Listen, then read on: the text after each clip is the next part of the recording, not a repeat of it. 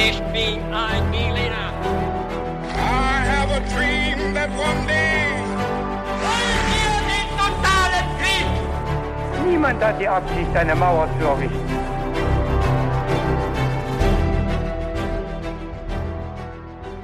Hi und willkommen zurück zu einer neuen Folge bei His2Go. Und das natürlich wie immer mit mir, Viktor. Und mit David.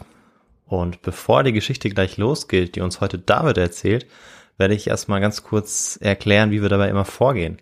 Also David hat eine Geschichte vorbereitet und wird sie mir gleich erzählen und ich weiß aber nicht, worum es in dieser Geschichte gehen wird. Bin auch schon sehr gespannt. Und bevor wir damit anfangen mit der Geschichte, haben wir immer noch äh, ein paar, meistens drei oder vier knallharte Fragen. Und äh, ja, mal schauen, wie ich dieses Mal abschneiden werde. Genau. Und da dürft ihr natürlich auch alle gerne mitraten. Und bevor wir dazu kommen, haben wir aber immer eine ganz klassische Frage, die wir uns stellen bei Histogo. Und das ist, David, was trinkst du heute zum Podcast? Die Frage kann ich jetzt für uns beide beantworten, weil Victor, du hast von mir im Voraus erfahren, dass ein alkoholisches Getränk diesmal sehr gut passen würde. Deswegen haben wir uns ein äh, klassisches Cuba Libre zusammengemixt, äh, nur mit den besten Zutaten. Äh, Wir werden in dieser Folge aus gegebenem Anlass eben Alkohol konsumieren. Natürlich betrinken wir uns dabei nicht. Äh, Wir raten auf jeden Fall zu verantwortungsvollem Alkoholkonsum in Maßen. jedem, in jedem Fall, ja. Nur ein Getränk, weil ich muss die Folge ja auch zu Ende erzählen und nicht vom Stuhl kippen, sodass du dann weitermachst. Ja. Äh, weil du bist ein bisschen trinkfester. Ich trinke ja relativ wenig. Ja, mal schauen, ja. Aber ähm, ja, diese Drinks sind der Anlass, denn wir werden heute über Alkohol reden. Beziehungsweise genau über die Geschichte von Alkohol. Ach, tatsächlich, die Tatsächlich. komplette Geschichte. Ja, nicht die Alkohols, komplette Geschichte, sondern die frühe Geschichte von Alkohol und Mensch werden wir uns mal genauer anschauen. Das ist nämlich eine sehr interessante Geschichte. Und wir stellen uns da jetzt für den Anfang mal folgende Situation vor. Vor circa 11.000 Jahren versammeln sich in der heutigen Türkei größere Gruppen von Menschen an einem festen Ort, vermutlich einem Tempel, und das, obwohl sie eigentlich noch als Nomaden umherziehen. Aber sie haben etwas gemeinsam, sie glauben an dieselben Gottheiten und sie sind gekommen, um sich gemeinsam, feierlich, die Kante zu geben. Die werden sich also richtig betrinken. Sie trinken selbstgebrautes Bier und sie machen das nicht so selbstverständlich wie wir heute im Supermarkt oder so, im Kiosk, sondern es ist wahrscheinlich ein ganz besonderer Anlass für sie. Und mit Blick auf die gesamte Menschheitsgeschichte ist dieser Anlass unschätzbar wichtig für uns, äh, denn wir haben hier vielleicht zum ersten Mal Menschen, die sich zusammentun, um etwas Beeindruckendes gemeinsam zu schaffen, in diesem Fall ein Gebäude. Und so haben wir vielleicht auch den Anfang einer Entwicklung von sesshaften, niedergelassenen Gemeinschaften äh, und das Ganze eben in Verbindung mit einem ordentlichen Trinkgelage. Okay. Das klingt ja fast schon, als wäre das so ein bisschen Werbung für, äh, für den Alkohol. Das könnte man denken. Wir müssen das natürlich ein bisschen kritisch sehen. klar. Deswegen habe ich es am Anfang auch gesagt. Aber wir werden sehen in dieser Folge, äh, wie der Mensch zum Alkohol kommt und äh, wie diese gemeinsame frühe Geschichte aussieht. Und wir werden sehen, dass die Beziehung zum Alkohol äh, eine ziemlich innige war. Eine ziemlich wichtige Ja. Beziehung in der Menschheitsgeschichte. Wir sehen, welche Rolle der Alkohol gespielt hat in den frühen Kulturen, was wir darüber wissen und woher wir das wissen. Äh, darum geht's heute. Also quasi eine kleine Geschichte des Rausches, der Trunkenheit und der frühen menschlichen Gesellschaften. Ich bin gespannt. Ja, wir starten jetzt wie immer mit ein paar Fragen und äh, danach werden wir dann sehr weit zurück in die Vergangenheit gehen. Die erste Frage lautet, Bier war im antiken Griechenland und Rom A. verpönt und es wurde nur Wein getrunken, B. ein Grundnahrungsmittel für die gesamte Bevölkerung oder C. nur für die einfache Bevölkerung bestimmt, während die Elite Wein trank. Hm, Das ist eine gute Frage. Danke. Äh, auch mit äh, guten Auswahlmöglichkeiten. Man würde ja schon auch tendieren zu C, äh, die, die Antwortmöglichkeit C zu nehmen. Vielleicht ist es auch die richtige, aber ich glaube, ich nehme B tatsächlich, dass äh, das Bier wirklich auch ein wichtiges Grundnahrungsmittel war. Das hat sich zumindest, glaube ich, im Mittelalter so entwickelt. Vielleicht war es ja auch in der Antike schon so. Das ist korrekt. Der Knackpunkt wird sein Griechenland und Rom in diesem Fall, aber dazu kommen wir nachher noch. Ja. Wir haben jetzt als zweites eine sehr ähnliche Frage, aber mit anderen Kulturen. Und zwar, in Ägypten, Sumer und Babylonien war das Bier A. ein vornehmlich religiöses Rauschmittel, B. eine fast komplette Mahlzeit mit wichtigen Inhaltsstoffen, C. ein Getränk der Armen oder D. ein wichtiges und kostbares Importgut. Hm. Auch da bin ich leider sehr ahnungslos. Gut für uns. Ich glaube, dass sie das schon selbst gebraut haben. Mhm. Also, dass es kein Importgut war. Okay. Und würde sagen, dass das vielleicht in diesem Fall ja auch wieder, äh, vielleicht liege ich ja damit richtig, wenn ich Ja. es jetzt zweimal errate, Keine schlechte Idee. ähm, ein Grundnahrungsmittel war. Also, dass Mhm. es einfach wichtige Inhaltsstoffe beinhaltet hat. Genau, also Ich B, probier's. Eine quasi komplette Mahlzeit mit wichtigen Ja. Inhaltsstoffen. Alles klar. Das werden wir uns dann gleich genauer anschauen. Wir kommen noch zur letzten Frage. Und zwar, wann beginnt vermutlich der erste menschliche Alkoholkonsum? Ja, das ist vielleicht einfach zu beantworten, wenn du eben aufgepasst hast. Ich habe wieder vier Möglichkeiten. Beginnt es A mit den alten Ägyptern und Sumerern, B bereits vor hunderttausenden Jahren, C im steinzeitlichen China oder D generell mit dem Beginn der Sesshaftigkeit des Menschen. Dann würde ich dieses Mal zu D tendieren mit der Sesshaftigkeit des Menschen, Mhm. weil das ja an das Beispiel anknüpfen würde. Okay. Und sonst hättest du mich schon auch sehr stark auf die falsche Fährte geführt. Ja, schauen wir mal, wie äh, diese Fährte genau ausgesehen hat. Das werden wir jetzt gleich erfahren. Wir starten jetzt mit der Folge richtig durch. Äh, wir können sagen, heute wissen wir ja, Menschen trinken aus religiösen Gründen, aus sozialen Gründen. Wir kennen Alkohol als den berühmten sozialen Schmierstoff. Äh, wir trinken, um zum Beispiel in England das Ende des Arbeitstages einzuläuten, aber andersrum auch zum Beispiel bei dem Volk der Surma in Äthiopien morgens, wenn die Arbeit beginnt. Die Beziehung zwischen Mensch und Alkohol ist natürlich seit vielen tausenden Jahren eine sehr innige Beziehung, aber auch geprägt von Gegensätzen. Natürlich ist nicht alles daran positiv. Äh, Und auch nicht erst heute wird der Alkohol mal verteufelt, mal verehrt. Wir kennen natürlich die Risiken von zu hohem Alkoholkonsum. Er ist gleichzeitig aber auch kaum wegzudenken aus einer Versammlung irgendeiner Art, egal beim Sektfrühstück oder beim Weihnachtsmarkt oder am Geburtstag. Für einen relativ langen Teil unserer Geschichte war Alkohol aber sogar noch mehr als das, nämlich ein Grundnahrungsmittel und vielleicht sogar die wichtigste Flüssigkeitsquelle für uns Menschen. Alkohol war auch manchmal Zahlungsmittel, es war Medizin, es wurde aber auch beschuldigt, krank zu machen äh, und es gab meistens in den menschlichen Gesellschaften wie heute Regularien zum Alkoholkonsum. Das wurde nicht einfach irgendwie getrunken, sondern das hat man sich genau überlegt. Und wir schauen jetzt, äh, wie es dazu kam, dass der Alkohol seit jeher und bis heute einfach nicht wegzudenken ist aus dem Leben des Homo sapiens. Ja. Und äh, was meinst du, Viktor? Wo sollten wir zuerst ansetzen? Also wo starten wir jetzt mit der Geschichte des Alkohols? Ähm, ja, also wenn es, wie du am Anfang gesagt hast, äh, in der heutigen Türkei beginnt, dann vielleicht ja dort. Nicht ganz. Äh, Das war doch eher eine Falle von mir. Das ist die eine Möglichkeit, denn da finden wir die ersten Quellen in dieser äh, heutigen Türkei. Aber wir gehen jetzt auf der Suche nach dem Ursprung sogar noch etwas weiter zurück für diese wechselhafte Beziehung zwischen Mensch und Alkohol. Äh, Wir werden uns diese handfesten archäologischen Nachweise noch anschauen. Jetzt gehen wir aber zurück in der Menschheitsgeschichte und äh, fragen uns erstmal, wie kommt der Mensch überhaupt auf die Idee, Alkohol zu konsumieren? Also wie und warum sind wir zu diesem Punkt gelangt? Und im Prinzip kommen wir damit auch zu einem Teil, der in jeder Folge natürlich vorhanden ist, aber der in dieser Folge eigentlich fast die ganze Folge ist. Was meine ich natürlich? Du meinst natürlich den historischen Kontext. Genau. Und heute geht's ja eigentlich um Alkoholgeschichte insgesamt. Äh, Das heißt, eigentlich ist quasi diese Folge Kontext für andere Folgen. Aber man kann das diesmal nicht so klar trennen. Du fängst diesmal wirklich auch ganz von vorne Ja. an, was die Alkoholgeschichte angeht. Ganz genau. Wir sind wirklich an den Anfängen. Wir beginnen also die Geschichte von Mensch und Alkohol mit dem Menschen an sich, also mit der Spezies, die vor ungefähr 200.000 bis 300.000 Jahren als Homo sapiens entsteht. Vermutlich zunächst in Afrika. Das ist äh, aktuell immer noch die vorherrschende Forschungsmeinung, soweit ich das überblicken kann. Äh, wir können davon ausgehen, dass es zu dieser Zeit und vermutlich noch früher, also unter anderen hominiden Arten, Homo erectus kennt man zum Beispiel, dass eigentlich mehr oder weniger schon immer Alkohol konsumiert wurde, aber eben so, wie er in der Natur einfach zu finden war, natürlicherweise von sich aus. Wir haben natürlich für diese Zeit keine Nachweise, deswegen sind es auch keine Historikerinnen oder Historiker, die darüber schreiben, sondern die Forschungsrichtung der Archäologie oder vorher die Anthropologie oder Paläoanthropologie.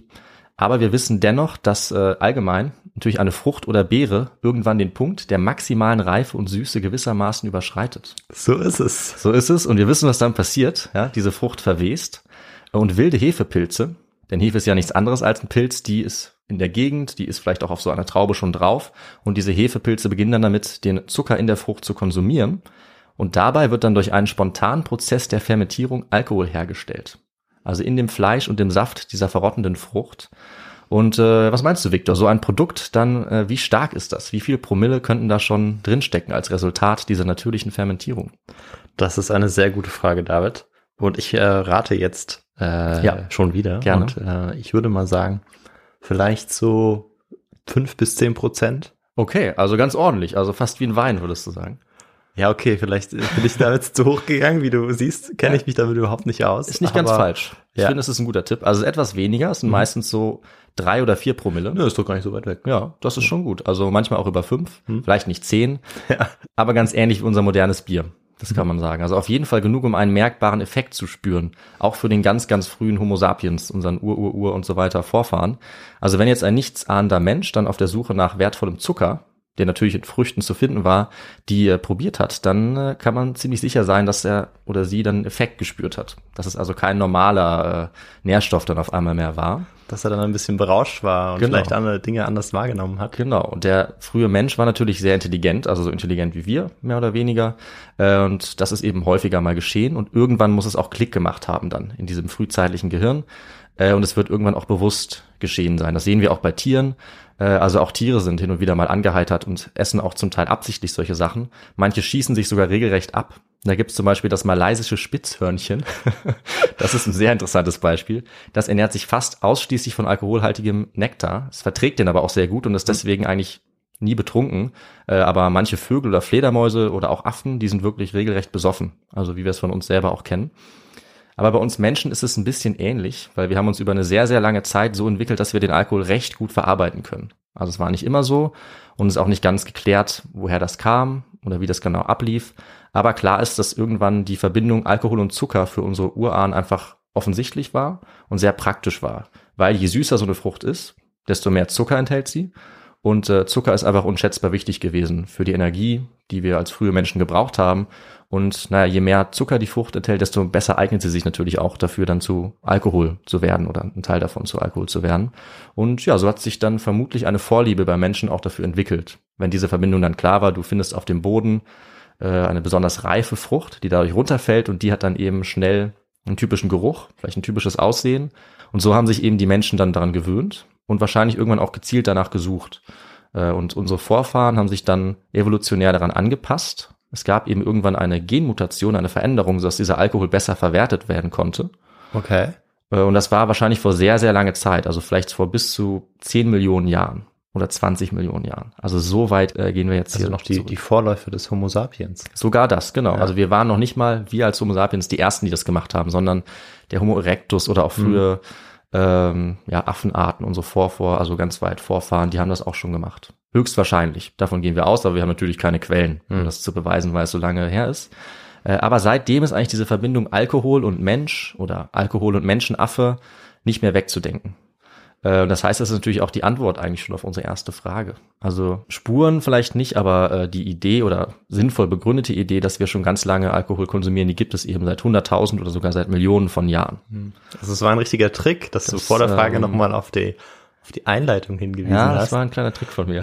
äh, und nicht mehr drauf reingefallen, aber ja, das also ergibt auf jeden Fall sehr viel Sinn. Und dann haben wir jetzt geklärt, wie die Menschen überhaupt auf die Idee kommen, Alkohol zu konsumieren, ähm, wie das vermutlich angefangen hat. Eben weil es, äh, ja, der Zucker, was war nahrhaft, das hat sie eben angeboten. Und jetzt fragen wir uns, wie geht es dann weiter? Und wir schauen uns jetzt sozusagen das Craft-Bier aus der Steinzeit an, also den Anfang des Brauns. Und da kommen wir jetzt zu dem Punkt, um den es auch bei der Einleitung ging.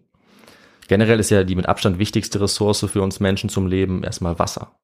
Das heißt, äh, ohne Wasser halten wir nicht lange durch und die frühe menschliche Existenz, also die sogenannten Jäger- und Sammlerkulturen, der klassische Begriff, die waren eben auch dort zu finden, äh, wo es eine konstante, sichere Wasserquelle gab. Also sie waren natürlich nomadisch, aber Wasser brauchten sie auf jeden Fall auf die eine oder andere Art und Weise. Also äh, sie konnten das aufnehmen, natürlich zum Teil über Früchte oder eben eine Art von Alkohol, aber ähm, das hat wenig ausgemacht, weil sie waren nomadisch, das heißt, sie konnten das jetzt nicht gezielt herstellen, sondern sie brauchten für Zehntausende oder Hunderttausende Jahre ähm, eine feste Wasserquelle, also Seen, Flüsse oder auch Schnee und Regen. Und das hat sich dann aber entscheidend geändert, als es zu einem der wichtigsten Umbrüche kam in der Menschheitsgeschichte. Und äh, Victor, jetzt die Frage an dich. Weißt du, wie dieser Umbruch hieß und wann der ungefähr stattgefunden hat? Äh, das müsste der Umbruch gewesen sein, als äh, die Menschen sesshaft wurden. Genau. Und äh, dieser Moment war vor mehreren tausend Jahren Völlig gekommen. ähm, tatsächlich habe ich gerade den, das genaue, den genauen Zeitpunkt nicht parat. Ja. Ähm, ja, ich gebe dir die Bühne frei. Also gemeint ist bei diesem Umbruch äh, die neolithische Revolution. Die heißt eben Revolution, weil dieser Umbruch so gewaltig war in der Menschheitsgeschichte, dass er die Lebensweise für immer verändert hat, bis heute. Du hast völlig recht, es geht darum, dass die Menschen von Jägern und Sammlern sesshaft geworden sind, Ackerbau betrieben haben, Viehzucht. Äh, Und neolithisch, das kommt von dem Zeitalter, das jetzt eingeleitet wurde. Das Neolithikum, auch bekannt als Jungsteinzeit. Und das ist ungefähr 10.000 oder 9.000 vor unserer Zeitrechnung. Also so vor ungefähr 11.000, 12.000 Jahren. Ganz genau kann man das natürlich nicht sagen. Im Neolithikum haben jetzt die Menschen erstmals auf Dauer an einem bestimmten Ort gewohnt. Sie sind jetzt Übergang zur Landwirtschaft, wie gesagt, und es ist zwar nicht ganz klar, wie jetzt Ursache und Wirkung zusammenhängen, also ob die Menschen erst sesshaft geworden sind, nachdem sie die ersten Pflanzen kultiviert haben, das erste Getreide angebaut haben, um dann eben besser Landwirtschaft zu betreiben, oder ob es andersrum war. Also sie sind ähm, sesshaft geworden und haben dann erst die Landwirtschaft und Viehzucht für sich entdeckt, sozusagen als Resultat, weil sie jetzt eben die Zeit dafür hatten. Das ist nicht ganz klar, aber das beides hängt auf jeden Fall zusammen. Ist natürlich auch schwer rauszufinden. Äh, diese Entwicklung gibt es ungefähr seit 11.000, 12.000 Jahren. Und als erstes befinden sich diese Spuren dieser frühen Sesshaftigkeit auch in einem ganz bestimmten Gebiet, nämlich dem sogenannten fruchtbaren Halbmond. Das ist je nach Definition so ungefähr vom Nil oder etwas weiter äh, östlich über Israel, Irak, Syrien bis zum Persischen Golf. So eine Art Kurve oder Halbmond. Dort waren ihm die Bedingungen am besten, sich niederzulassen äh, nach der letzten Eiszeit. Genau, weil die hat auch vor etwa 11.300 Jahren ja stattgefunden. Genau. Das hängt auf Und- jeden Fall zusammen. Genau, ja. Das passt ja dann ganz gut vom Zeitpunkt her zusammen. Ja, das hat, hängt auch mit klimatischen Veränderungen zusammen. Da Richtig. könnte man äh, sicherlich eine eigene Folge drüber machen. Ja, ja, das, das stimmt auf jeden Fall. Ja. Aber wir wissen, äh, es hat diese entscheidende Veränderung stattgefunden. Hier war dieses besonders fruchtbare Gebiet ähm, und dort im Norden, beim oberen Rand dieses fruchtbaren Halbmonds in der heutigen Türkei, wurde dann eine ganz besondere und mittlerweile auch sehr berühmte archäologische Stätte gefunden. Die gehört auch zu den ersten menschlichen Bauten überhaupt, zumindest zu denen, die wir gefunden haben bisher. Äh, und du hast den Namen vielleicht schon mal gehört, Viktor. Es geht um Göbekli Tepe. Gehört ja, aber ja, also ich kann nicht sehr viel dazu sagen. Aber dafür bist du ja da. Dafür bin ich natürlich zuständig, äh, aufgrund meiner Recherche, sonst Ja. könnte ich es auch nicht. Aber Göbekli Tepe ist äh, um circa 10.000 vor unserer Zeitrechnung auch entstanden, also gerade noch vor der Zeit, in der die ersten Menschen sesshaft wurden und ist tatsächlich auch das älteste bekannte Gebäude überhaupt, zumindest bisher. Äh, und es gibt zwar dort jetzt noch keine Zeichen, dass die Menschen da auch gewohnt haben, aber wir haben eben dafür einige andere sehr interessante Entdeckungen. Äh, Wir gehen davon aus, dass dieses Gebäude noch von nomadischen Jägern und Sammlern äh, errichtet wurde, wie ich es am Anfang auch gesagt habe. Und warum, mit welcher Funktion, das ist schwer herauszufinden, aber die wahrscheinlichste Theorie ist, dass es eine Art Tempel war. Also dass diese Menschen äh, ihre eigene Art der Religion hatten, die sie irgendwie vereinigt hat, sodass sie was gemeinsam hatten. Das Gebäude ist auch ziemlich groß und es ist zum Teil aus riesigen, tonnenschweren Steinen gebaut. Also wie man es von Stonehenge kennt, mehr oder weniger. Das heißt, es muss einfach eine Menge von Menschen hier zusammengearbeitet haben. Also verschiedene Stämme, obwohl sie sich eben noch nicht niedergelassen hatten und eben nomadisch gelebt haben. Und sie brauchten eben einen Grund dafür. Äh, Und wir kommen jetzt zu unserem Thema zurück, denn ich finde es ein bisschen überraschend, aber einer der Gründe dafür war wahrscheinlich äh, oder vielleicht zumindest Alkohol. Denn das Interessante ist, es gibt Belege dort in dieser Anlage, dass hier Bier gebraut wurde. Und zwar aus Gerste und Wasser. Okay, wie sehen diese Belege aus? Gute Frage. Das äh, sage ich dir natürlich gerne. Es gibt dort große Wannen aus Stein, ja, Zisternen oder Kanister mit über 100 Litern Volumen. Und dort hat man das Ganze natürlich untersucht und es wurden gefunden Spuren der Substanz Oxalat. Und dieses Oxalat entsteht eben dann, wenn Gerste und Wasser vermischt werden. Als Resultat. Naja, und Gerste und Wasser zusammen, das ergibt eben Bier.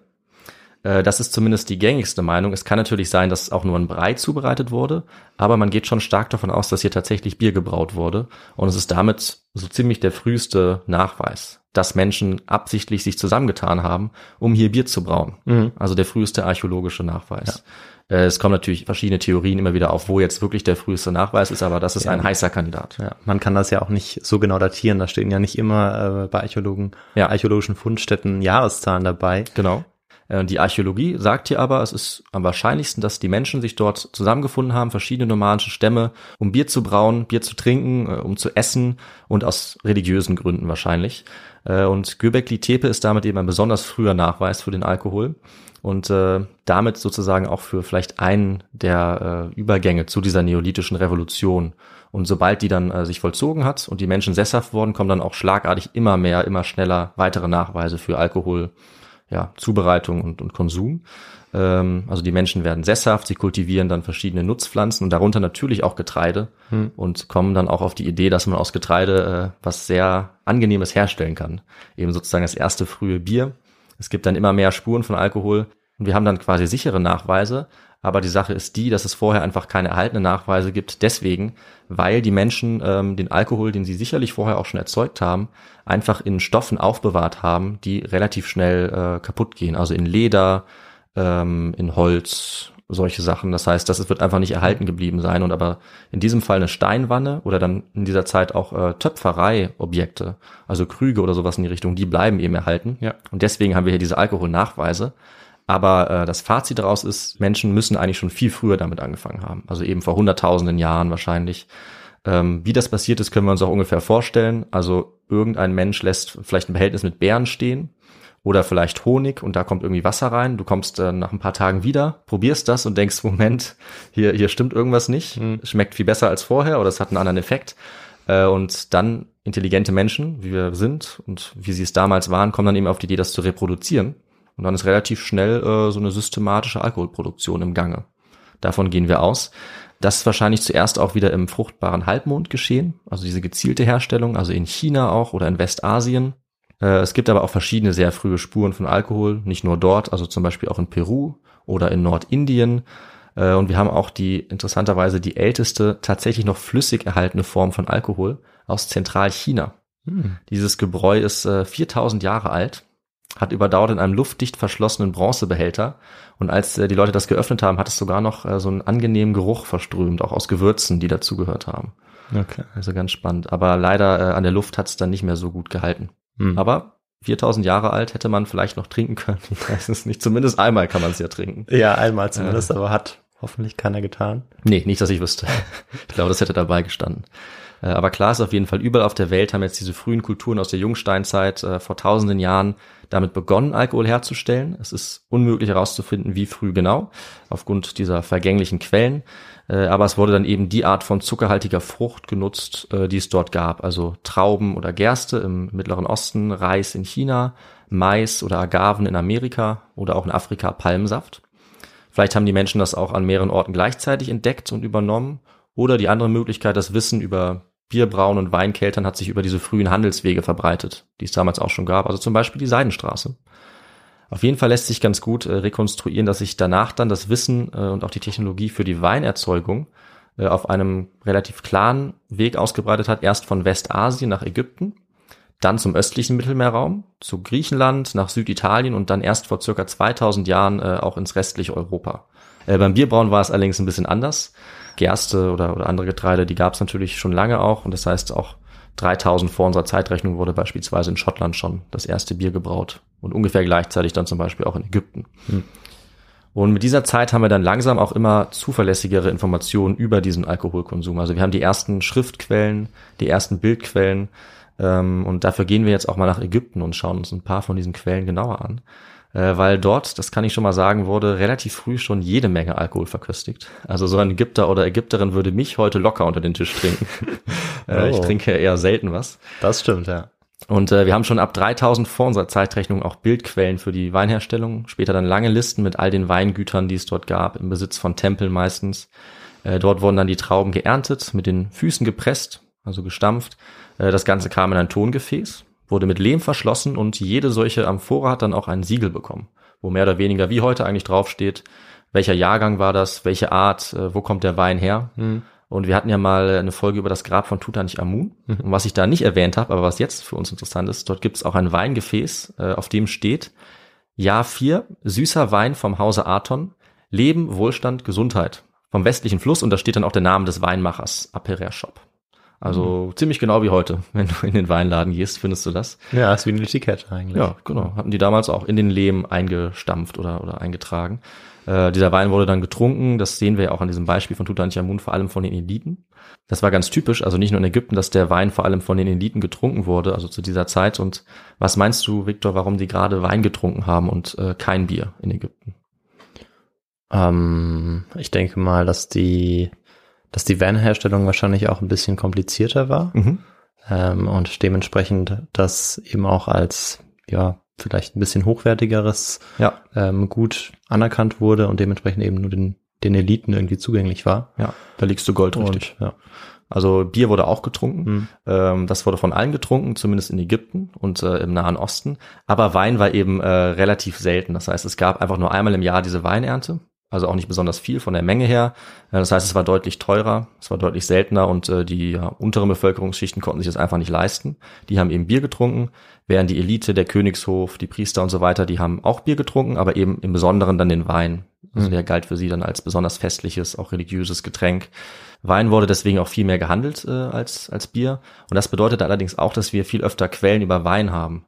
Weil natürlich die Leute, die reicher waren, eher schriftliche Quellen oder sowas hinterlassen konnten. Hm. Äh, das heißt, wir wissen zwar, dass alle Bier getrunken haben, aber wir wissen nicht so viel darüber, weil da kaum jemand was drüber geschrieben hat. Und wahrscheinlich auch die Gefäße, in denen dann die, äh, die Getränke aufbewahrt wurden, Ja. waren natürlich dann auch hochwertiger und haben länger gehalten. Ja, völlig ähm, von, richtig. von, Weinsorten. Genau, Bier hat sich auch nur ein oder zwei Wochen erhalten, aber Wein deutlich länger. Ja, Auch aufgrund dieser Zubereitung, der Lagerung. das auch, ja. Und wir haben aus Ägypten auch überliefert, äh, wie viel und auf welche Art äh, das konsumiert wurde. Und ich kann mal sagen, äh, die Leute waren damals auf jeden Fall alles andere als zurückhaltend.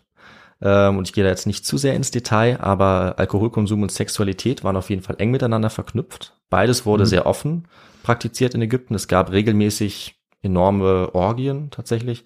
Also alle Geschlechter haben sich bis zur Besinnungslosigkeit betrunken. Äh, Es war die gesellschaftliche Norm, also die Ägypterinnen und Ägypter haben das schon lange vor uns gemeistert, das Komasaufen im Prinzip, so kann man es wirklich nennen. Also bis zum Erbrechen und dann noch weiter wurde getrunken. Dabei haben sie sich sexuell ausgelebt, äh, ganz in, oft auch in Verbindung mit religiösen Anlässen. Und das alles wissen wir ziemlich sicher und gut aus Quellen. Also es gibt noch deutlich explizitere Details, äh, die ich jetzt hier nicht erwähne, aber die sehr unterhaltsam sind. Äh, dazu komme ich später auch bei der Literatur, wo man das zum Beispiel nachlesen kann. Und Fazit ist auf jeden Fall schon mal, Wein und Bier waren einfach nicht wegzudenken, damals aus dem Leben im Altertum und das sogar auch nach dem Tod. Also im Grab von Tutanchamun, habe ich ja schon gesagt, gab's Wein. Der alte ägyptische König Skorpion, der Erste, der wurde sogar mit 400 Weinkrügen begraben. Das heißt, der konnte sich im, Wow. im Nachleben dann auf jeden Fall noch ordentlich betrinken. Das klingt ja fast so, als hätte er das Ausmaße genommen wie beim äh, Grab des ersten chinesischen Kaisers mit seiner Terrakotta-Armee. Das könnte man auf jeden Fall vergleichen. 400 Weinfässern. Ja, und der hat sicherlich auch, ich weiß es jetzt zwar nicht mehr, aber wahrscheinlich auch sowas mitgenommen. Also Alkohol wird er wahrscheinlich auch mit ins Nachleben, in die Nachwelt genommen haben. Das ist äh, ein sehr treffender Vergleich. Ähm, wir wissen zum Beispiel aber auch, ähm, dass die einfache Bevölkerung beispielsweise auch damit bezahlt wurde oder damit gehandelt hat. Also die berühmten Arbeiter, die die Pyramiden gebaut haben, die wurden regelmäßig mit Bier bezahlt. Da sehen wir natürlich auch wieder den Unterschied. Also Wein haben die nicht bekommen, aber eben Bier. Und wir haben zwar für die frühen Zeiten noch relativ wenig Quellen, aber zum- für das neue ägyptische Reich im zweiten Jahrtausend äh, vor unserer Zeitrechnung, da wissen wir auch äh, zum Beispiel aus der Folge zu Hatschepsut, dass die mehr oder weniger von klein auf äh, Bier und Wein getrunken hat und dass die und der Königshof höchstwahrscheinlich die meiste Zeit auch betrunken waren oder zumindest angetrunken. Also ein kleiner Rauschzustand, der wird da äh, für die meisten Ägypterinnen und Ägypter vorgeherrscht haben. Äh, Und das war natürlich einmal aus religiösen Gründen. Also es wurde gerne bei religiösen Festen sehr, sehr viel getrunken. Aber äh, es hat auch einen relativ ja, profan ähm, wichtigen Grund gehabt. Und ich glaube, du weißt auch, warum äh, zu dieser Zeit so viel Alkohol getrunken wurde, Viktor. Ja, ähm, weil da ganz viele Nährstoffe drin waren, auch in dem Alkohol, Hm? äh, den die Menschen gebraucht haben, den sie anderswo ähm, nicht bekommen haben oder nicht Zum so leicht bekommen haben. Stimmt. Und ähm, ja, das, das wäre meine, meine Meinung. Das ist äh, auch die Forschungsmeinung, das ist Ja. äh, völlig richtig. Die andere Sache, auf die ich auch hinaus wollte, ist, dass es äh, das Trinkwasser ersetzt hat. Ah, tatsächlich. Oder- ich ich habe dran gedacht, Ja. aber ich dachte, das ist vielleicht ein bisschen abwegig. Ja, hättest du es mal gesagt. ja. Aber äh, es wurde so zumindest supplementiert. Also Wasser war einfach zu dieser Zeit nicht immer ein sicheres, äh, sicheres Trinkgut. Und stattdessen hattest du aber durch den Alkoholgehalt und durch den, äh, ja, den Gärvorgang von Wein und Bier ein relativ sicheres Getränk. Also da wurden eben die, die meisten Bakterien wurden vernichtet während Ja. diesem Brauvorgang. Und deswegen war Bier oft, vor allem für die einfache Bevölkerung, aber eigentlich für alle das sicherere Mittel, um sich äh, ausreichend mit Flüssigkeit zu versorgen. Und das zieht sich tatsächlich durch die ganze menschliche Geschichte bis äh, in die Neuzeit eigentlich, also auch Mittelalter. Bier war einfach eine sichere Möglichkeit, sich äh, Flüssigkeit zuzuführen, wenn du halt stattdessen aus dem Fluss äh, getrunken hast und 100 Meter in dem Fluss entfernt liegt irgendwie eine verendete Kuh, dann ging das Ganze nicht so gut aus. Ja. Aber bei Bier konntest du dir eben relativ sicher sein. Und äh, wir kommen jetzt aber auch zu einem anderen Punkt, den du erwähnt hast, nämlich äh, was genau jetzt damals getrunken wurde, also wie dieses Bier oder dieser Wein aussah, was es auch von den Getränken von heute unterscheidet. Äh, und ich würde sagen, zusammengefasst, Bier war mehr oder weniger der Smoothie des Altertums oder des prähistorischen Menschen. Also das Bier, was jetzt bei Göbekli Tepe gebraut wurde oder was der ägyptische Arbeiter zum Beispiel getrunken hat, das war viel, viel nahrhafter als unser Bier heute. Ähm, und da hast du auch, äh, glaube ich, ins Schwarze getroffen mit deiner Antwortmöglichkeit. Ah, Also äh, Bier gab es in rauen Mengen, anders als Wein auch, zumindest äh, im Altertum. Und das Bier war voller wichtiger Nährstoffe und Kalorien, weil in dem Brauprozess der Brennwert, also die Energie, einfach deutlich nochmal gestiegen ist. Das heißt, das Getreide hat in Form von Bier dann sogar mehr Kalorien gehabt als die gleiche Menge Getreide als Brot verarbeitet. Also Ah, okay. das Bier war sozusagen nahrhafter als äh, das Brot. Für uns heute eigentlich unvorstellbar. Aber das Bier hat damals nicht nur ordentlich Kalorien enthalten, sondern auch Kohlenhydrate, Vitamine und wichtige Proteine. Und es war ja eine Zeit, wo die Leute sowas auch gut gebrauchen konnten. Also zum einen war der Alkoholanteil auch geringer als heute, also es wären nur wenige Prozent gewesen, hoch genug, dass es zwar einen spürbaren äh, Effekt gab, also dass die Leute das gerne getrunken haben, aber schwach genug, dass es kein Problem war, ein bis zwei Liter Bier am Tag zu trinken oder auch Wein, äh, wenn er verdünnt war zum Beispiel. Und dadurch war dann der Flüssigkeitsbedarf gut gedeckt. Und du musstest auf keine verunreinigte Wasserquelle zugreifen oder sowas in die Richtung, sondern hattest sozusagen in einem Krug Bier oder in einem Gefäß Wasser und Nahrung zugleich. Also eine super Sache. Wobei man natürlich betonen muss, dass das aufgrund der damaligen Gegebenheiten so war. Das heißt, Alkohol war natürlich damals wie heute ein Nervengift und sicherlich nicht gut für den Körper. Aber der Alkohol war damals eben auch etwas abgeschwächt und war einfach, ähm, ja, so wie die Leute gelebt haben, äh, eine sehr sinnvolle Ergänzung der Diät. Äh, aber gesund und ungefährlich war das Ganze deswegen natürlich noch lange nicht. Ja. Und Bier war so von der Art her fast wie eine Getreidesuppe. Also wir können uns das vorstellen, meistens aus Gerste hergestellt. Das war so eine trübe Brühe mit Resten von Halm, Spreu. Wahrscheinlich auch, wahrscheinlich auch ein bisschen dickflüssiger. Das war eher mir vorstellen. dickflüssig, ja, also schon- anders. Hättest du vielleicht auch mit dem Löffel zu dir nehmen können. äh, aber es hat durchaus geschmeckt. Ja. Also die äh, haben auch Sachen hinzugefügt wie Koriander, Wacholder oder Beeren. Oder auch Gewürze. Also der Geschmack war wahrscheinlich nicht so schlecht. Kommt natürlich darauf an, wer das herstellt. Das ist ja klar. Aber aus diesen Gründen eben war das Getränk der Wahl für die Leute damals tatsächlich äh, Bier ganz oft. Oder natürlich Wasser, wenn das Wasser trinkbar war. Das ist natürlich auch wichtig gewesen. Ähm, aber für Gesundheit, Ernährung, Flüssigkeitszufuhr und natürlich äh, Genuss war das ganz zentral. Also nicht vergleichbar mit heute, äh, wo es ja eher um den Genuss geht, denke ich mal in den meisten Fällen. Äh, und wir müssen das eben natürlich auch vor dem Hintergrund verstehen, dass die Menschen jetzt sesshaft geworden waren. Das heißt, sie hatten einen Ort, an den sie mehr oder weniger gebunden waren und sie hatten dadurch weniger Vielfalt an Nahrung, an Flüssigkeit zur Verfügung äh, als die nomadischen Kulturen, die eben umhergewandert sind und zum Teil dann auch oft auch äh, gesünder waren als jetzt ein Bauer oder eine Bäuerin, die äh, nur Getreide zur Verfügung hatte und wenn Hungersnot kam, dann nichts. Und das heißt, wenn du jetzt aber eine Flüssigkeit hattest, die dir Proteine, Vitamine geliefert hat, dann war das sehr, sehr wichtig und war eben nahrhafter tatsächlich auch, als wenn du aus deinem Getreide nur Brot machst. Deswegen diese zentrale Rolle von Bier. Und äh, das zeigt uns doch schon recht deutlich, dass Mensch und Bier und auch Wein äh, eine gemeinsame Erfolgsgeschichte haben, würde ich mal sagen. Äh, und die geht natürlich noch weiter. Also im alten Ägypten haben wir nur ein Beispiel dieses frühen menschlichen Alkoholkonsums, aber auch im Zweistromland zum Beispiel finden wir noch ein weiteres äh, dieser Fallbeispiele, also in Mesopotamien, der Wiege der Zivilisation, wie man auch sagt, äh, da floss auch der Alkohol in Strömen, nicht nur das Wasser. Und da haben wir auch jede Menge interessanter Quellen über die Art und Weise, wie der Alkohol konsumiert wurde, was uns auch wieder viel über die Gesellschaft aussagt als Ganzes. Weil das ist ja das Interessante, dass durchweg eigentlich äh, Alkohol und menschliche Entwicklung, Organisation in einem ziemlich festen Zusammenhang stehen. Und wir auch viel über die Menschen damals lernen können durch die Quellen über Alkohol. Wer was trinkt, warum. Mesopotamien äh, zu dieser Zeit hat auch die ersten Hochkulturen hervorgebracht, also die Babylonier, die Assyrer und eben als allererste auch die Sumerer. Bei denen, die entstanden ungefähr im vierten vorchristlichen Jahrtausend, haben wir auch eine wirklich hochentwickelte Zivilisation. Also wir haben die ersten Städte, die ersten Regierungsformen, Verwaltungen und die haben natürlich geregelt, wie die Leute damals gelebt haben. Die haben dann auch bald die erste Schrift äh, erfunden.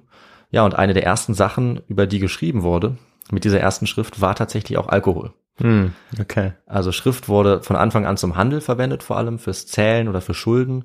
Und die Menschen haben damals eben auch nicht mit festem Münzgeld bezahlt. Das kam erst später in der Antike, sondern mit Waren wie Gerste, Gold und nicht zuletzt auch mit Bier. Äh, Das wurde dann natürlich aufgeschrieben und äh, von Anfang an wurde das dann sozusagen als Bild aufgeschrieben, also ein Symbol für Bier. Danach wurden dann daraus Zeichen oder Buchstaben und bald wurde dann eben mit dieser ersten Schrift mit Buchstaben auch über Religion geschrieben, über Regeln, Gesetze, aber auch über Nahrung und Alkohol. Und es gibt zum Beispiel sumerische Quellen über die Göttin des Bieres, äh, Ninkasi. Da wird beschrieben, wie sie ihr Bier braut, wie sie Gewürze hinzufügt äh, und auch die Bedeutung. Also wir wissen aus Sumer und später auch aus Babylon, dass alle Bier getrunken haben. Also der König, die Priester oder auch die Schankwirtin, die das Bier selber hergestellt hat. Ähm, Bier war sogar so wichtig den Mesopotamiern, dass nur als Mensch gegolten hat, wer auch Bier getrunken hat. Also Bier war quasi ein Merkmal für die Zivilisation. Dann merke sich äh, diesen Satz. Genau, äh, den kannst du auf jeden Fall, wenn du schon sehr betrunken bist und noch eins willst, könntest du den vielleicht auch anwenden. Ja. Äh, aber man sollte es vielleicht auch nicht zu ernst nehmen, sonst könnte es böse ausgehen. So ist es Müssen ja. wir auch sagen an dieser Stelle. Aber damals galt, wer kein Bier getrunken hat, war nicht normal. Und das heißt in einem sumerischen Sprichwort, er fürchtet sich wie einer, der nicht mit Bier vertraut ist. Also irgendwas läuft da schief, Ja. wenn du kein Bier getrunken hast. Heute haben wir vielleicht etwas mehr äh, Spielraum. Ich trinke auch gerne was alkoholfreies. Aber damals musste es einfach Bier sein, egal ob arm oder reich. Ähm, und in dem Fall wurde auch wieder Wein nur von den Reichen getrunken, also von der Elite, aber Bier wurde von allen getrunken. Es war einfach Grundnahrungsmittel zu dieser Genau, Zeit. und nicht, nicht Genussgetränk wie heute. Genau. Großer Unterschied. Sehr großer Unterschied, ja. Und wenn du jetzt also vor 4000 Jahren mal als Beispiel in die Stadt Ur gegangen wärst, einer der ersten frühen Städte am Euphrat, dann wärst du wahrscheinlich ziemlich bald in eine Taverne gegangen, äh, hättest da vielleicht dann bezahlt mit Gerste oder irgendwas, was du dabei hattest, vielleicht auch ein Schwein oder ein Huhn. Je nachdem, wie viel das war, hättest du dann eine bestimmte Anzahl an Bier dafür bekommen. Also wenn du viel Durst hast, dann nimmst du vielleicht ein kleines Schwein und kannst ordentlich was trinken. Äh, dann hätte die Schankwirtin dir direkt dort äh, in der Taverne ihr selbstgebrautes Bier ausgeschenkt. Das wurde immer dort vor Ort zubereitet. Und damit hättest du quasi die Hälfte deiner Grundernährung auch schon gedeckt. Also die andere Hälfte wäre dann neben dem Bier vielleicht Brot oder Brei, selten auch mal Fleisch, Fisch oder Früchte. Und äh, die interessanterweise die Betreiberinnen von Tavernen, diese Brauerinnen, das waren eigentlich immer Frauen. Das wissen wir nicht zuletzt auch aus der ersten schriftlichen Gesetzesquelle überhaupt, dem berühmten Codex Hammurabi. Da ist das genau beschrieben und da hat auch die Schrift eine weibliche Form, wenn es um die Tavernenbesitzerinnen geht oder die Bierbrauerinnen. Äh, und es wird aber auch zum Beispiel geregelt, was passiert, wenn jetzt so eine äh, Schankwirtin äh, was falsch macht. Also wenn sie dir das falsche Wechselgeld wiedergibt oder wenn sie dich irgendwie über den Tisch ziehen will, dann ist die Strafe dafür der Tod. Ja, also extrem Da war streng. man nicht sehr zimperlich, wenn es um den Alkohol und um, Genau. um das Bier ging. Da haben die Babylonier keinen Spaß verstanden äh, in diesem Fall. Du konntest die äh, dann anzeigen nach dem Gesetz und die Strafe war tatsächlich der Tod. Äh, und es war ganz typisch, eben in diese Tavernen zu gehen. Da wurde jede Menge getrunken, wie in Ägypten. Also es wurde das Bier interessanterweise mit dem Strohhalm getrunken, bis quasi durch diese Schicht oben durch, wo so ein paar ja, feste Bestandteile waren. Unten war dann das gute Getränk. Helles Bier, dunkles Bier, süßes Bier, Honigbier, Gewürzbier, je nachdem, was eben äh, gerade da war.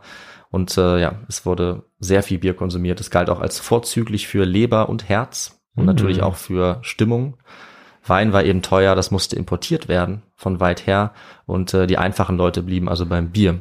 Und damit haben wir wiederum natürlich auch eine Frage beantwortet, äh, die eben die Frage war, wie das bei den äh, Sumerern, Babyloniern aussah. Also Bier, das haben alle getrunken und Wein war eher teuer, aber Bier ganz, ganz wichtig. Das hat sich dann erst geändert, äh, wenn wir jetzt also noch etwas weiter voranschreiten und wir dann zur Zeit kommen der Römer, der klassischen Antike und der Griechen. Da war das Ganze wirklich anders. Äh, mit fortlaufender Zeit wurden Wein und Bier immer mehr auch reguliert. Es gab in jeder Gesellschaft natürlich andere Verhältnisse zum Alkohol. Äh, so wie heute kennen wir ja auch äh, muslimische Gesellschaften, die keinen Alkohol trinken. Das war im Altertum zwar eher nicht der Fall. Also Alkohol war allgegenwärtig, weil es so wichtig war. So eine wichtige Nahrungs- und Flüssigkeitsquelle. Aber es gab durchaus dann auch äh, gegenteilige Meinungen jetzt zu, sage ich mal, ungezügeltem Konsum und auch verschiedene Verwendungen. Also zum Beispiel im antiken China wurde Alkohol oft als Medizin genutzt, als Antiseptikum äh, für den Kreislauf. Aber es wurde gesellschaftlich dann öfter auch verpönt, ähm, sich wirklich stark zu betrinken. Also es sollte Konsum in Maßen dann äh, gehalten werden. Ähm, das war früh ein wichtiges Thema, auch zum Teil in Ägypten schon.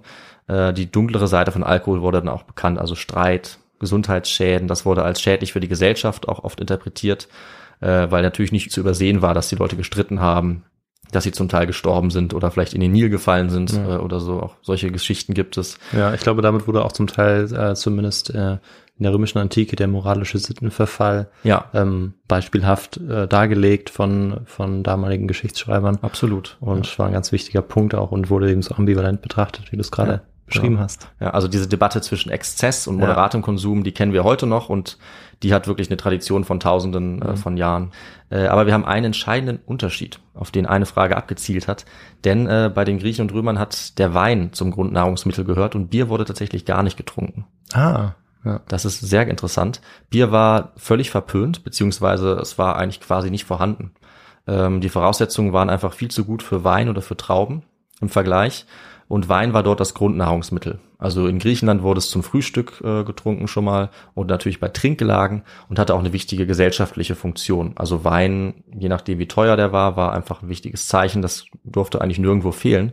Und weißt du zum Beispiel, Viktor, wie man diese äh, gesellschaftlichen Trinkgelage genannt hat bei den Griechen, wo die sich äh, zusammengefunden haben zum Trinken und Reden? Hm, leider nicht. Das nennt man Symposion.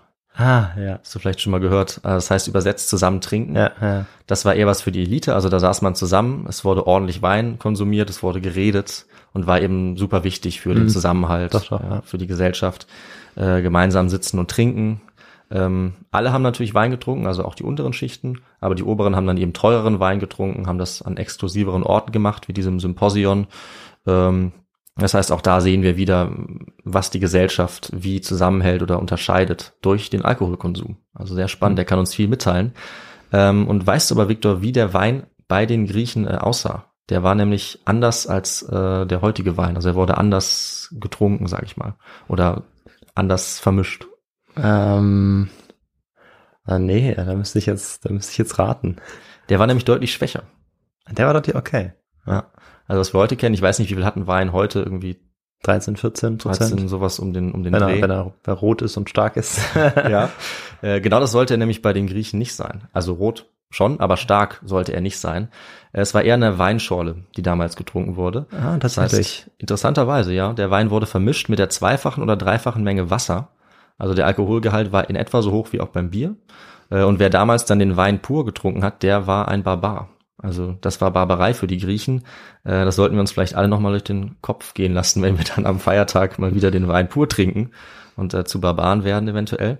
Und die Perser zum Beispiel, die statt Wein Bier getrunken haben, waren natürlich Barbaren für die Griechen in dieser Hinsicht, aber auch die Thrakier, die ihren Wein einfach pur getrunken haben. Es galt, äh, man sollte zwar ordentlich trinken, man sollte sich auch ruhig Bier trinken, aber sozusagen mit Stil. Also übermäßig sollte der Konsum dann nicht sein. Man war ja schließlich kultiviert, nicht so wie die Barbaren anderswo.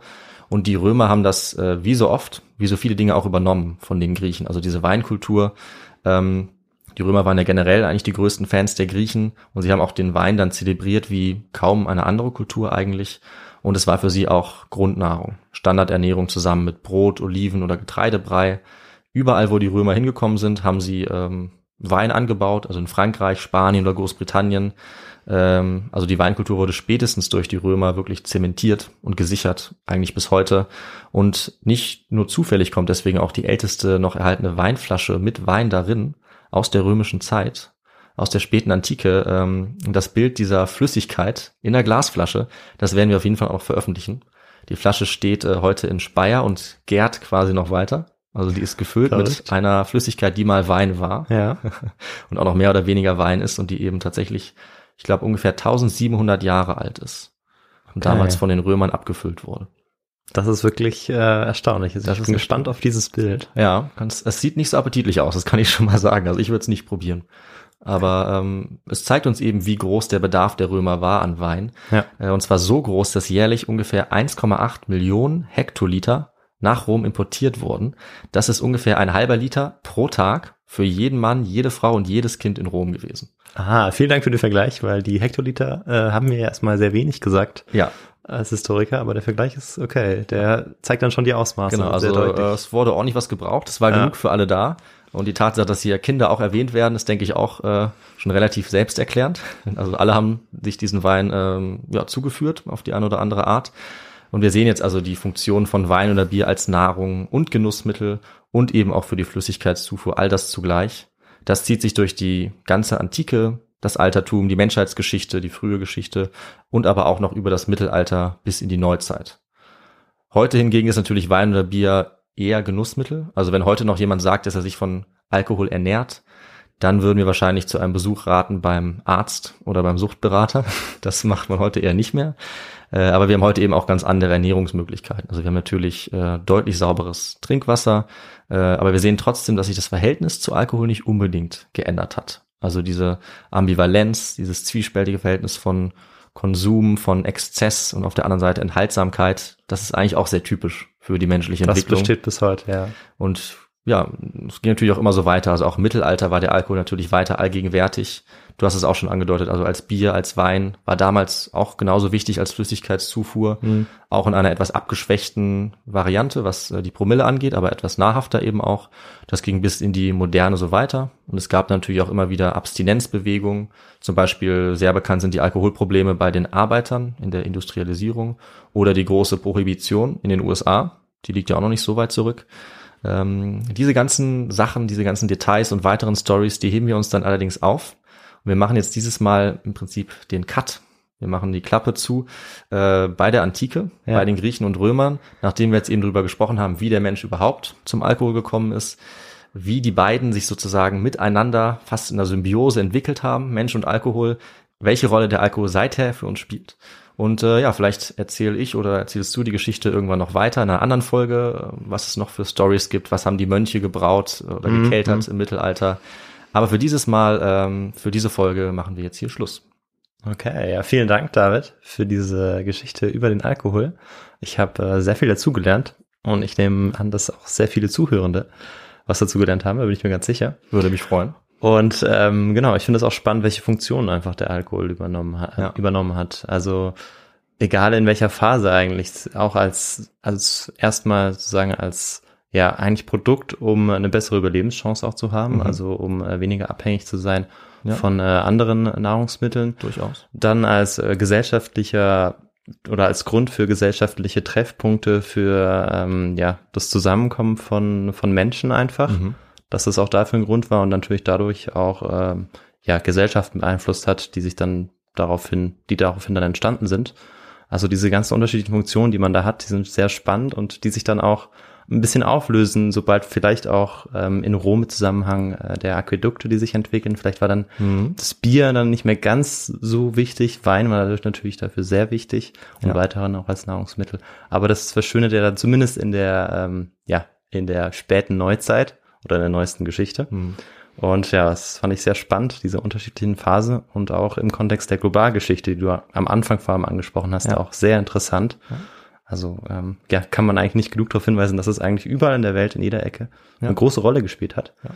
Und ja, vielen Dank dafür. Und dann ähm, ja, würde mich noch interessieren, was du da für Literatur benutzt hast. Da kann ich dann vielleicht auch mal reinschauen. Ja, äh, das ist in dem Fall wirklich empfehlenswert und äh, ich sage dazu auch, wie ich überhaupt auf die Idee gekommen bin, jetzt diese spezielle Folge zu machen. Die war nämlich nicht einfach nur meine eigene. Also ich frage mich schon manchmal, wenn ich irgendwas mache, wann ist das eigentlich zum ersten Mal passiert? Aber in dem Fall hat mir das äh, eben Lukas äh, geschickt, einer unserer Zuhörer. Er hatte diese Idee für diese Alkoholgeschichte, bisschen allgemein. Und ich habe gedacht, äh, ich finde irgendwie den frühen Teil besonders interessant. Das ist mir dann erst beim Lesen aufgefallen, dass ich da überhaupt nichts drüber weiß. Und ich finde auch äh, die menschliche Frühgeschichte, also vor der Geschichte ja eigentlich die Prähistorik. Prähistorie, das ist wirklich spannend. Deswegen wollte ich das mal verbinden. Und Lukas hat mir auch gleich eine Empfehlung für ein Buch geschickt. Und zwar hatte er das Buch empfohlen, eine kurze Geschichte der Trunkenheit, der Homo Alcoholicus von der Steinzeit bis heute, von Mark Vorsitz. Ähm, das ist ziemlich interessant. Ich habe da reingeguckt äh, und ich würde sagen, das ist auf jeden Fall eine Empfehlung wert. Vielleicht ein Weihnachtsgeschenk. Jetzt für die stimmt, kälteren ja. Zeiten, wo äh, sicherlich Alkohol konsumiert wird. Es ist allerdings eher populärwissenschaftlich. Das heißt, es hat einen sehr eigenen Stil. Es ist äh, ja auch mal, sage ich mal, ähm, keine wissenschaftliche Sprache, aber dadurch eben unterhaltsam. Also ich fand es unterhaltsam. Ist vielleicht nicht für alle was. Man kann vielleicht vorher mal reinschauen, aber ich finde, das ist äh, sehr interessante äh, Lektüre, wo die Sachen wirklich sehr zugespitzt oder pointiert präsentiert werden. Finde ich sehr gut. Aber ich habe natürlich auch noch ein etwas wissenschaftlicheres Werk gebraucht und da war meine Hauptquelle, beziehungsweise meine Hauptliteraturquelle jetzt, Sekundärquelle von Rod Phillips, Alcohol a History. Auch sehr empfehlenswert. Sehr gut geschrieben, sehr gut recherchiert. Äh, und noch ein paar kleinere Quellen. Das äh, seht ihr dann natürlich unter der Folge. Ähm, aber vielen Dank für diese Empfehlung. Und äh, ja, ich habe mich gefreut, auch mal in der ganz frühen Geschichte eben unterwegs zu sein. Ja, Äh, ist gar nicht so Spaß oft der gemacht. Fall bei uns. Ja. Und ich fand es auch sehr spannend. Ich finde, Also, es wurde mal Zeit Ja. und wir können aber auf jeden Fall noch ganz oft auch dahin zurückgehen. Äh, wahrscheinlich sowieso, weil ja jedes Jahr auch wieder was Neues rausgefunden wird. Äh, Wer weiß, was über Göbekli Tepe zum Beispiel noch äh, in Erfahrung gebracht wird. Äh, ja, aber das waren meine Quellen und dann würde ich sagen, ich übergebe wieder an dich. Ähm, und du sagst uns, wie man uns erreichen kann, zum Beispiel uns solche Vorschläge schicken kann oder wie man uns unterstützt. Ja, sehr gerne. Und vorher gibt's noch eine kleine Ankündigung. Und zwar ist es so, dass ich äh, mich aktuell in der Endphase meiner, ja, meiner Schreibarbeit für meine Masterarbeit befinde. Mhm. Und David hat sich netterweise bereit erklärt, die nächste Folge für mich auch zu übernehmen. Das So ist heißt, es. sie zu erzählen, damit äh, ich mich wirklich konzentrieren kann. Also vielen, vielen Dank dafür, David. Sehr gerne. Ich äh, hoffe, ich kann mich irgendwann revanchieren. Mhm. Und dann kommen wir noch zu unserem regulären Abschlussteil. Und da werde ich ein bisschen was zu sagen, wie ihr uns unterstützen könnt. Und das könnt ihr, indem ihr uns beispielsweise Nachrichten schreibt, Feedback gebt, wie ihr den Podcast findet, was ihr vielleicht noch anders machen würdet. Das freut uns sehr, das motiviert uns auch sehr. Und die E-Mail-Adresse lautet feedback.histogo at gmail.com. Dann könnt ihr uns auch sehr gerne auf den unterschiedlichen Podcast-Plattformen folgen. Ihr könnt uns auch auf den Social-Media-Plattformen folgen, zum Beispiel auf Instagram, Twitter und YouTube. Da könnt ihr uns auch Nachrichten zukommen lassen. Das freut uns immer sehr. Und es gibt auch die Möglichkeit, uns finanziell zu unterstützen über unsere Website oder über unseren Shop. Da freuen wir uns natürlich auch und wollen uns in diesem Zusammenhang natürlich auch für die vielen Spenden und auch Nachrichten noch bedanken. Ja, auf jeden Fall. Das äh, hilft uns natürlich auch sehr, äh, in die Technik zu investieren und vor allem auch äh, Literatur anzuschaffen. Ja, Und ja, ich glaube, dann äh, habe ich das meiste gesagt. das würde ich auch sagen. Eine Sache könnte ich noch erwähnen und das ist, dass ihr uns noch bewerten könnt. Ja, das hilft Ähm, uns natürlich auch. Genau, wo immer ihr wollt. Das freut uns auch sehr. Und dann gibt es eigentlich nur noch zu sagen, wir freuen uns auf die Folge von David wieder in äh, zehn Tagen. Ja, genau. Ich bin Ich einfach freue mich schon sehr dran. darauf. Ich äh, überrasche uns einfach nochmal, ist kein Problem. Vielleicht Okay. auch mich selber, aber Ja. dich auf jeden Fall. Vielleicht gibt's hier eine Geschichte zum Alkohol, Teil 2. Schauen wir mal. Ich habe äh, schon einige Ideen, aber ich weiß es noch nicht. Ja, okay. Und ja, bis dahin bleibt alle noch gesund. Das ist das Wichtigste. Und wir hören uns in zehn Tagen. Genau. Trinkt nicht zu viel, trinkt maßvoll, aber macht's gut und bis bald. Ciao. Tschüss.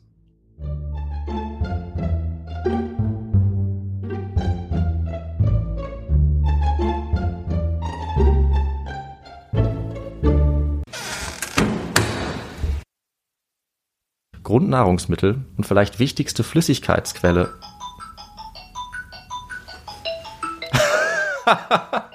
der klassische Anruf in der Oh Folge. Und es ist wieder Ist es etwa, wer kann das sein? Botox Cosmetic, out of botulinum toxin A, FDA approved for over 20 years. So, talk to your specialist to see if Botox Cosmetic is right for you.